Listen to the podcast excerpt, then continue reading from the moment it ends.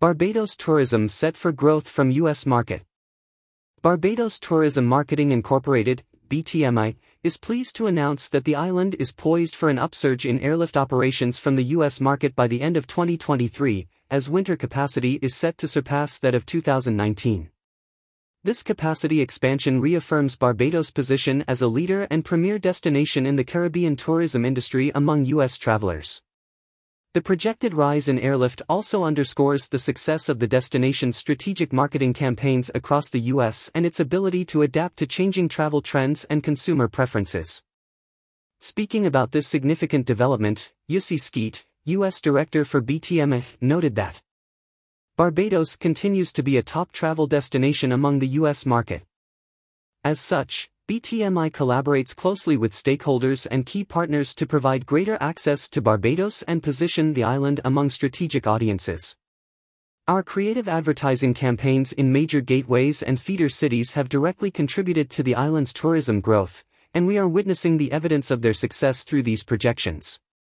In response to the growing demand, airline carrier American Airlines, AA, will once again introduce a third daily service on its Miami to Barbados route. From December 20, 2023, through April 3, 2024, travelers will now have even more convenient options to experience the vibrant culture and warm hospitality of the island. This expansion underscores the long-standing partnership between American Airlines and Barbados. Skeet added that this comes following a very successful partnership with AA to augment the daily service from Miami during the summer period. From August 15 to September 5, capacity was boosted with the introduction of a third daily flight to Barbados. Now, as we prepare to welcome winter guests, AA has once again included Barbados in its daily schedule. BTMI is very pleased by these developments as this enhanced airlift capacity for winter surpasses that of 2019. This particular airlift expansion is the latest in a series of similar offerings from other airline partners. These include the historic midweek flight from Boston Logan International Airport, BOS, offered by JetBlue. Never before has a service like this been available from this gateway to the Caribbean region.